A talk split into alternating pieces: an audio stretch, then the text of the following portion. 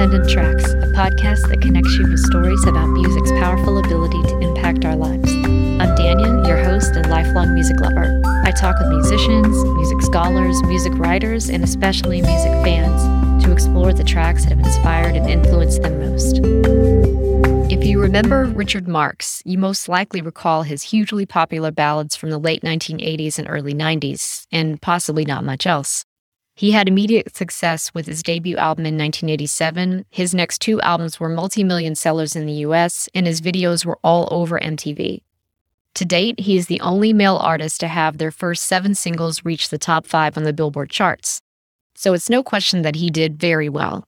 But by the mid 90s, musical taste had shifted in a big way, and although many of his hits were actually rock tracks, his mainstream appeal waned and his reputation for the love ballads is what stuck. Despite this, he has sustained a solid career writing hit songs for other artists like Ringo Starr, Barbra Streisand, Vince Gill, Luther Vandross, and Keith Urban.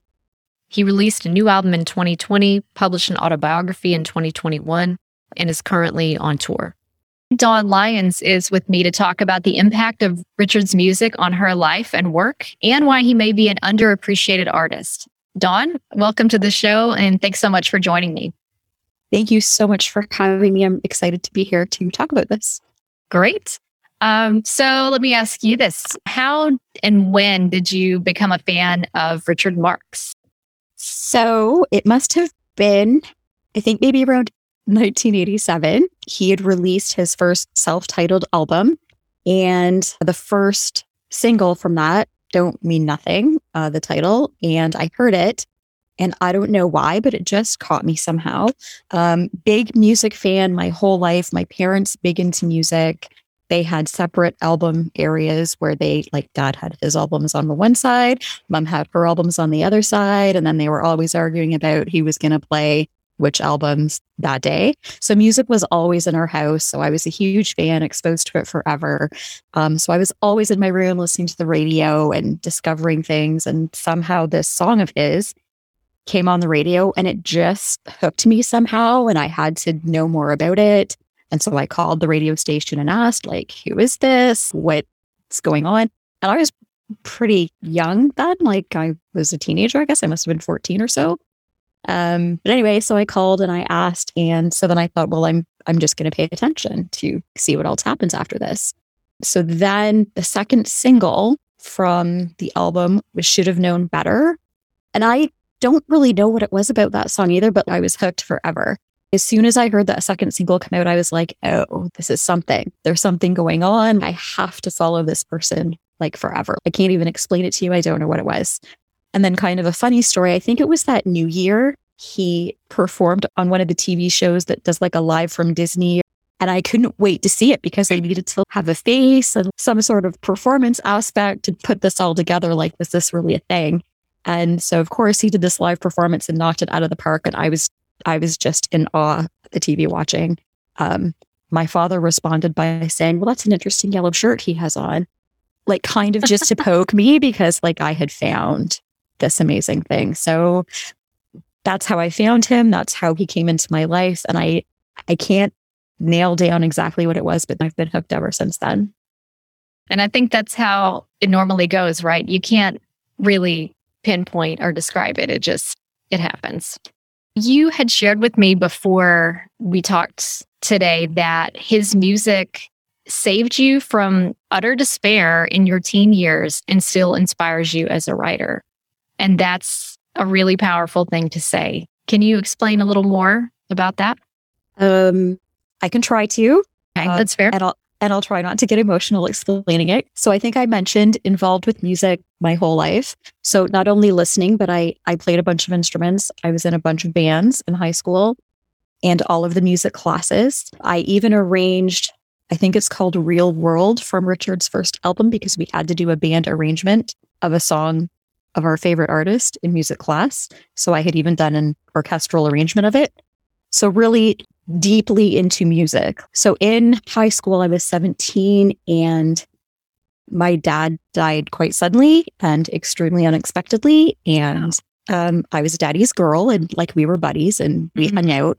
Um, it was a very like friend parent relationship in a good way.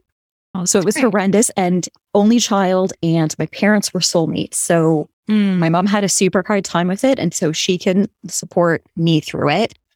But, anyways, the moral of the story is that it was a horribly difficult, life changing, derailing time. And what was really odd about it for me was where, you know, get to your room, close the door, turn on music would have normally been a thing for me. I couldn't do it. After dad had died, there was mm-hmm. no music that, and I don't know if it was like a feeling in the music and therefore I couldn't listen to it or I didn't want to hear the singing in the music. I'm not really sure what it was, but there was no music that I could listen to to find solace and find all those things that I would normally find, like energy and rhythm and falling in love with words. There was nothing I could do that with except Richard Marx's music. And the worse things got and the more the more dark things got is in like maybe I don't need to be here. Maybe I need to go be with dad. The only thing that would save me from those super dark, despairing moments were to turn on the two albums that he had out at the time. And that lasted for a really, really long time before all of a sudden I could go back to like radio music and whatever the top 40 was and get back involved in that. It was a really long time. So if he hadn't been there and those two albums hadn't been there, I'm not really even sure how those years would have gone for me. Well, thank you so much for sharing for sharing that. Um, You're welcome. Thank you for listening. Yeah. Um, I I want to know if you ever had the opportunity to see him live, and if so, what are some of the more memorable experiences that you've had? So I'm super lucky that I've seen him. I believe it's seven times. I was trying to count this earlier, and probably it would have been more times had I not had children when he kind of started retouring and they were very small and made it really hard for me to travel because, of course, he sadly never comes right to this city. So I always have to travel to see him. Um, right. But so lucky to have seen him seven times. And I've been to a lot of concerts. I've seen a lot of artists. Again, music, very important. So I've seen a lot of people live, but he is probably the only one that wherever he is nearby, I will go back. Yeah. He never kind of calls in a performance. Like mm-hmm. he always gives it full out. It's always different. Sometimes he's got a full band. Sometimes he's got an orchestra. Sometimes he's by himself with his acoustic guitar. So it's always different. The energy is always different. And I don't think he ever takes for granted that he's there doing that. So I'll always always go back, however many times that is, while he still tours. Um, so the first time I saw him was in the mid to late 90s, and he came to a summer amusement park near Toronto. And of course, the radio station was giving away tickets. And of course, I called until I was blue in the face until I won them so that I could go. And I remember the person that went with me, we were sitting there and we were waiting and waiting and waiting and the lights went down and the spotlights went on and then everybody started to scream. And so the person who was with me poked me and said there he is. What are you doing? Because i wasn't screaming. Because he came out on the stage and i was so overcome that he was right there. So now i'm getting welled up. So anyway so that was the first time that i saw him. It was of course amazing after that once i pulled my stuff together. Mm-hmm. um high energy rock show then years later, sort of when the internet became a thing, and I ended up on this list server where you could get messages and we had a name. We called ourselves the Repeat Offenders, which was the name of his second album. So it was this little Repeat Offenders group where all these fans came together and shared all these messages and shared what they knew about what he was doing. He performed at a festival in his hometown of Chicago. And I was like, well, I have to go have to go. He's performing in his hometown. I have to go. So I went to that, and somehow a bunch of us had an opportunity to go to the sound check. That was fantastic. And I was so grateful to have this opportunity to do this. So on this list server that we were on, all of the European fans started saying, Hey, we have this petition that we want someone to take for us because we haven't seen him since. So he had the mullet haircut. Yeah. Oh, yeah. I remember, remember? the mullet quite well. Then, so then he cut the mullet So it had been years and years and years since he hadn't had the mullet. And so they were like, the last time he toured in Europe, he had the mullet. So we have this petition. It has this big picture of him with the mullet. And we need him to know that he hasn't been here since then. He needs to come back and show us his new self and his new hairdo and all these new songs. He, he needs to come play them for us. So I'm so grateful to have this opportunity at all. I, of course, say, sure, mail it to me and I'll take it. So I'm at the sound check. And so then they're bringing us all out, but a few people can go up to the stage and say hi and whatever. Everybody knows I have this petition I have to give him. So I'm kind of bringing up the rear of all the other people who are going through and probably saying all of the things they should be saying. I get up there at the end and present him this petition. So he looks at the picture and he starts laughing. Yeah. And I and I say, exactly. Your European fans want you to know that this is what you looked like the last time you performed there and that they would really like to see you back. They missed you, yada, yada, blah, blah. Mm-hmm. So we had a laugh about that. He said, Oh my gosh, you're absolutely right. I need to do that. That's ridiculous. And then, of course, the staff is trying to prepare the stage and everything else for the night's event. So they're shuffling us out of there. So, of course, I didn't take the moment when I should have said, I adore you. You saved me from utter despair when this happened to me. Didn't say any of those things at all, but gave my time to these other people who needed to see him, which is great. And I don't regret doing that. But since then, I still haven't had the opportunity to say, like, hey, you saved me. But the world is always in motion. And so I feel like it will happen someday at some point. I'll be able to say, I'm still here because of you and your music. Well, I hope sincerely that it does happen. Thank you. Yeah, because that was very generous of you to spend that few seconds in front of, you know, in front of him to talk about the petition for the other fans. So, right. I'm sorry you didn't get to do that, but yes, I'm going to say also that you will because I think you should. I think so too. I feel I feel like there will be a right better time to present it yeah. at some point. And if it happens to be a time where he's taking a word out of a poem I've written and sticking it into a song, that would work too. Definitely. Yes. Both of those things. Then I could die a happy woman. Like I'd be complete if that happens. So I have another concert story. Oh, please. My family spent about 10 years or so traveling to Florida on our March breaks. And as serendipity would have it, it one of the years that we were there, he just so happened to be performing in Orlando, and we stayed about an hour away from Orlando. I'm, of course, going. There's zero chance that I'm an hour away from a Richard Marx concert and I'm not attending it. So I decided I was going to take my eldest son, who was probably 13 or 14 at the time. So his first concert. It was one of his acoustic type shows that he does. And obviously, I follow Richard on social media. He's super active on Twitter. So I was moved to send him a tweet. I took a selfie of me and Tyson. That's my son's name. I tweeted it and tagged him and said, Look, here's me and Tyson at Tyson's first concert. He replied to our tweet and liked the tweet right before he came out on stage. When I said how far we had come, right? Because from Canada to Florida to see you, my son's first concert.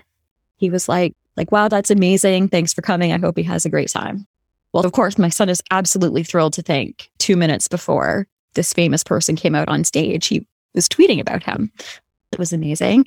The concert's outstanding. My son is so moved. He's in love with a bunch of the songs now. So made a fan, made a new wow. fan at the show. So the next morning, I wake up and get on my Twitter to post concert pictures and like, great time last night, amazing show, blah, blah, blah. And Richard Marx is already in there going, Hey, did he have a good time? but amazing. That says a lot, I think, about him because, right, that he basically checked in, right, um, via Twitter, which yeah. is hope, hope he had fun. He, yeah, he had fun. Super amazing. What keeps you coming back to his music and makes you such a loyal fan? Sadly, I'm not hanging out with him drinking martinis and tequila. Podcast yep. called Tequila Talk, where he drinks with his wife Daisy. Um, really? Yeah, yeah, it's a good one um, came out of the pandemic. One of the silver linings of the pandemic, Richard Marx and Daisy Fuentes podcast. So I just feel that he, like, he's a genuine, straightforward individual. I feel like as I follow him on socials and listen to him talk. And so I appreciate that in a person. And I feel like he engages with his fans in a really genuine manner instead of sort of ignoring them. Like in his live concerts or on social media, he's always very involved. I've been to concerts where like the people just play and don't really get involved with who's out there and they don't kind of get the energy and give the energy back. But that's not how I find Richard to be. So I really appreciate those things. And just something else he did on social media, which I just thought was amazing during the pandemic, he and his wife Daisy would just show up and be like, Hey, how are you guys doing? And then a bunch of people would go, Oh my gosh, I'm so stressed. This happened. I lost my job. Or the medical people would say, like, I, I can't handle this. I don't know what's happening. And then he would go, Okay, well, Daisy and I are going to come on live and just chat with you guys. And so they would just come on to like lift people up. And I just think that level of actual caring and compassion for people you don't actually know, but you know that they're there following you and what you're doing and paying attention to you. It's just such an impressive thing to me. I just think deep down, he's a quality person. So that's one of the things that makes me stick, I think. Yeah. But then musically, of course, I can't think of much, if anything, that he's done that I haven't liked or enjoyed. I think that even today, with his latest album releases and with what he does for other artists too, but I think he always finds a way to create music and write songs in a way that creates something that uplifts you or somehow expresses something relatable that makes the listener feel seen somehow or understood somehow.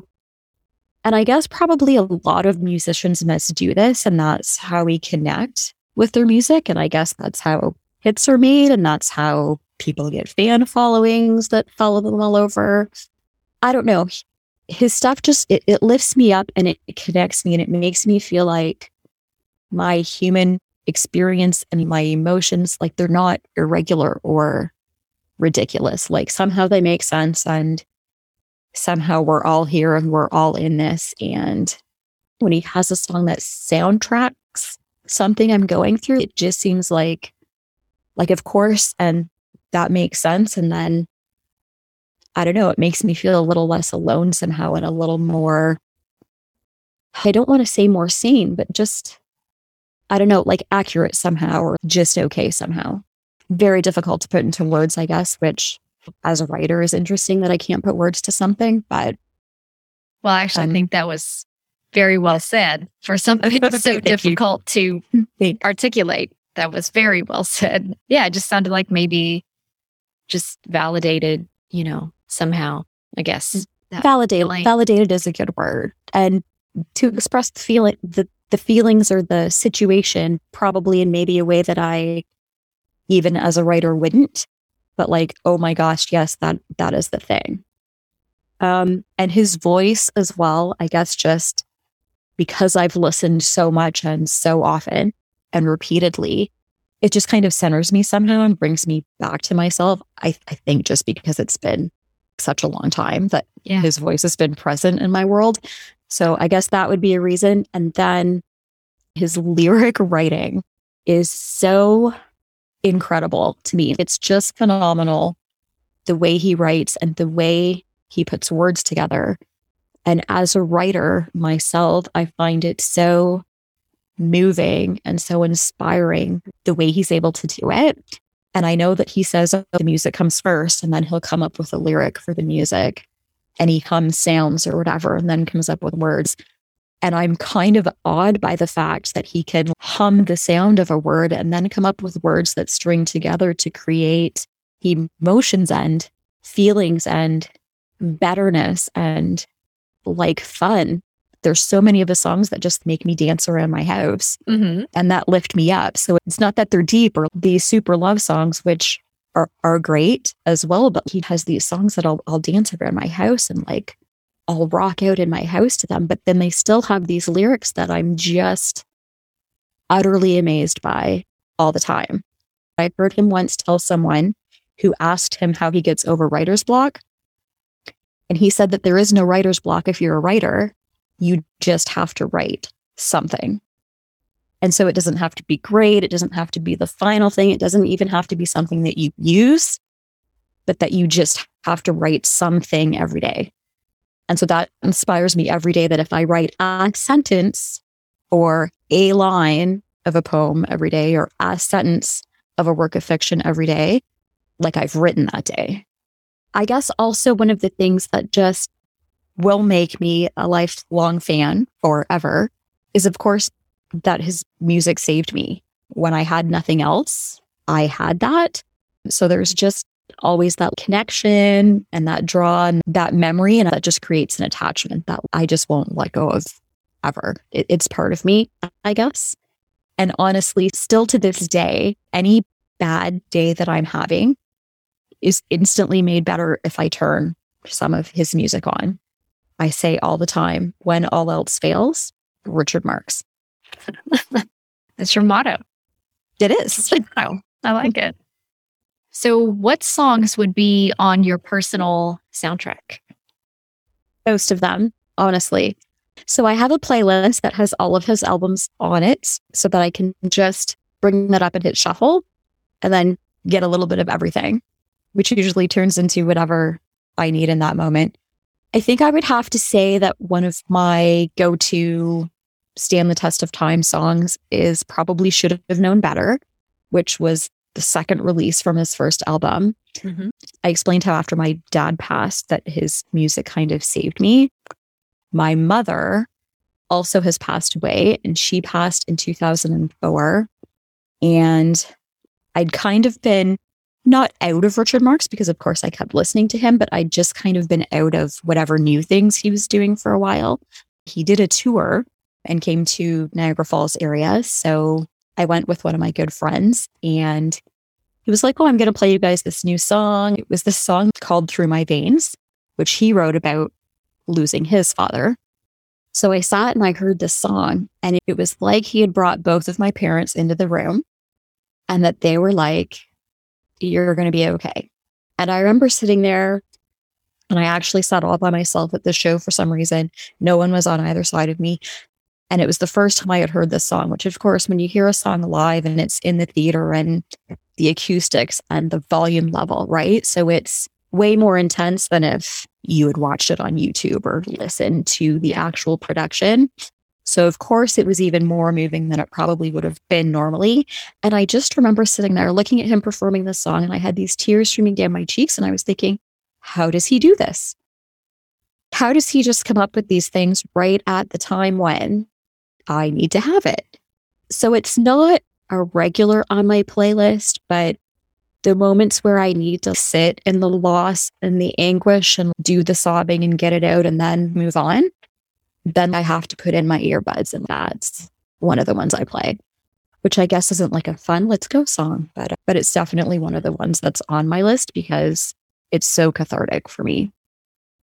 Um Touch of Heaven, When You Loved Me, satisfied from the Repeat Offender album. Mm-hmm. It's like an empowerment anthem, probably for a lot of people. And certainly for me, if I'm feeling like I can't do something, put that song on and like start doing it.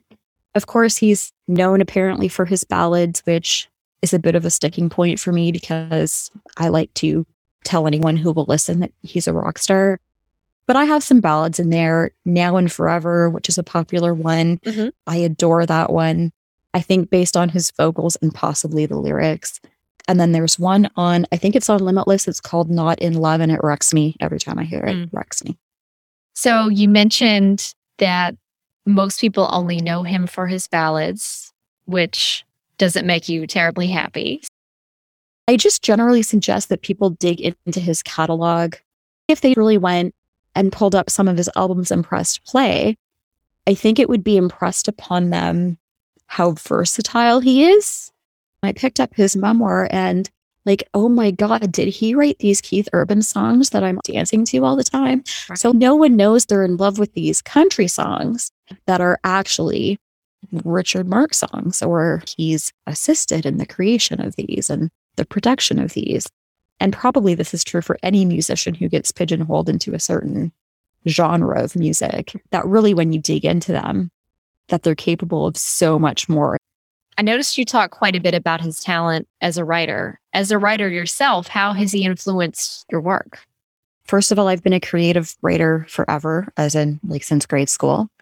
But I've had a career as a journalist and a copywriter. And then I also write poetry and fiction that I've just started to realize maybe I should start trying to release that to the world.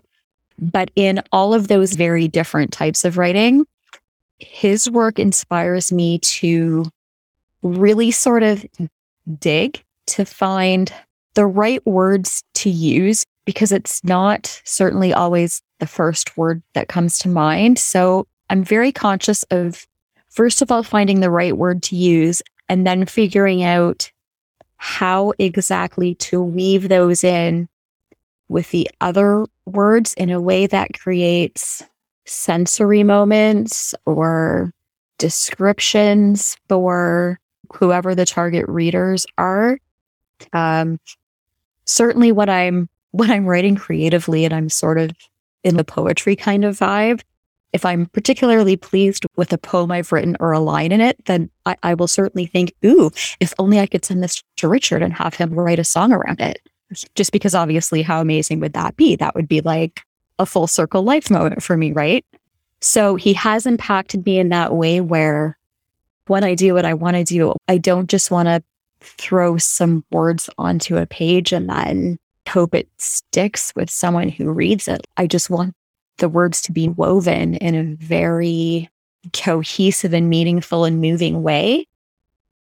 Dawn, this was such a good conversation. I really enjoyed it. And thank you so much for sharing what you did today. Dania, thanks so much for having me. I was thrilled to be here. And um, thanks for letting me share something that's so personal. Thanks so much for listening. Be sure to follow or subscribe in your favorite podcast app to stay up to date on episode releases. And if you have a friend that you think might enjoy this show, please share it with them. Today's music is from Blue Dot Sessions, and you can find links to episode resources in the show notes. Thank you again for joining me for Transcendent Tracks. I'll see you next time.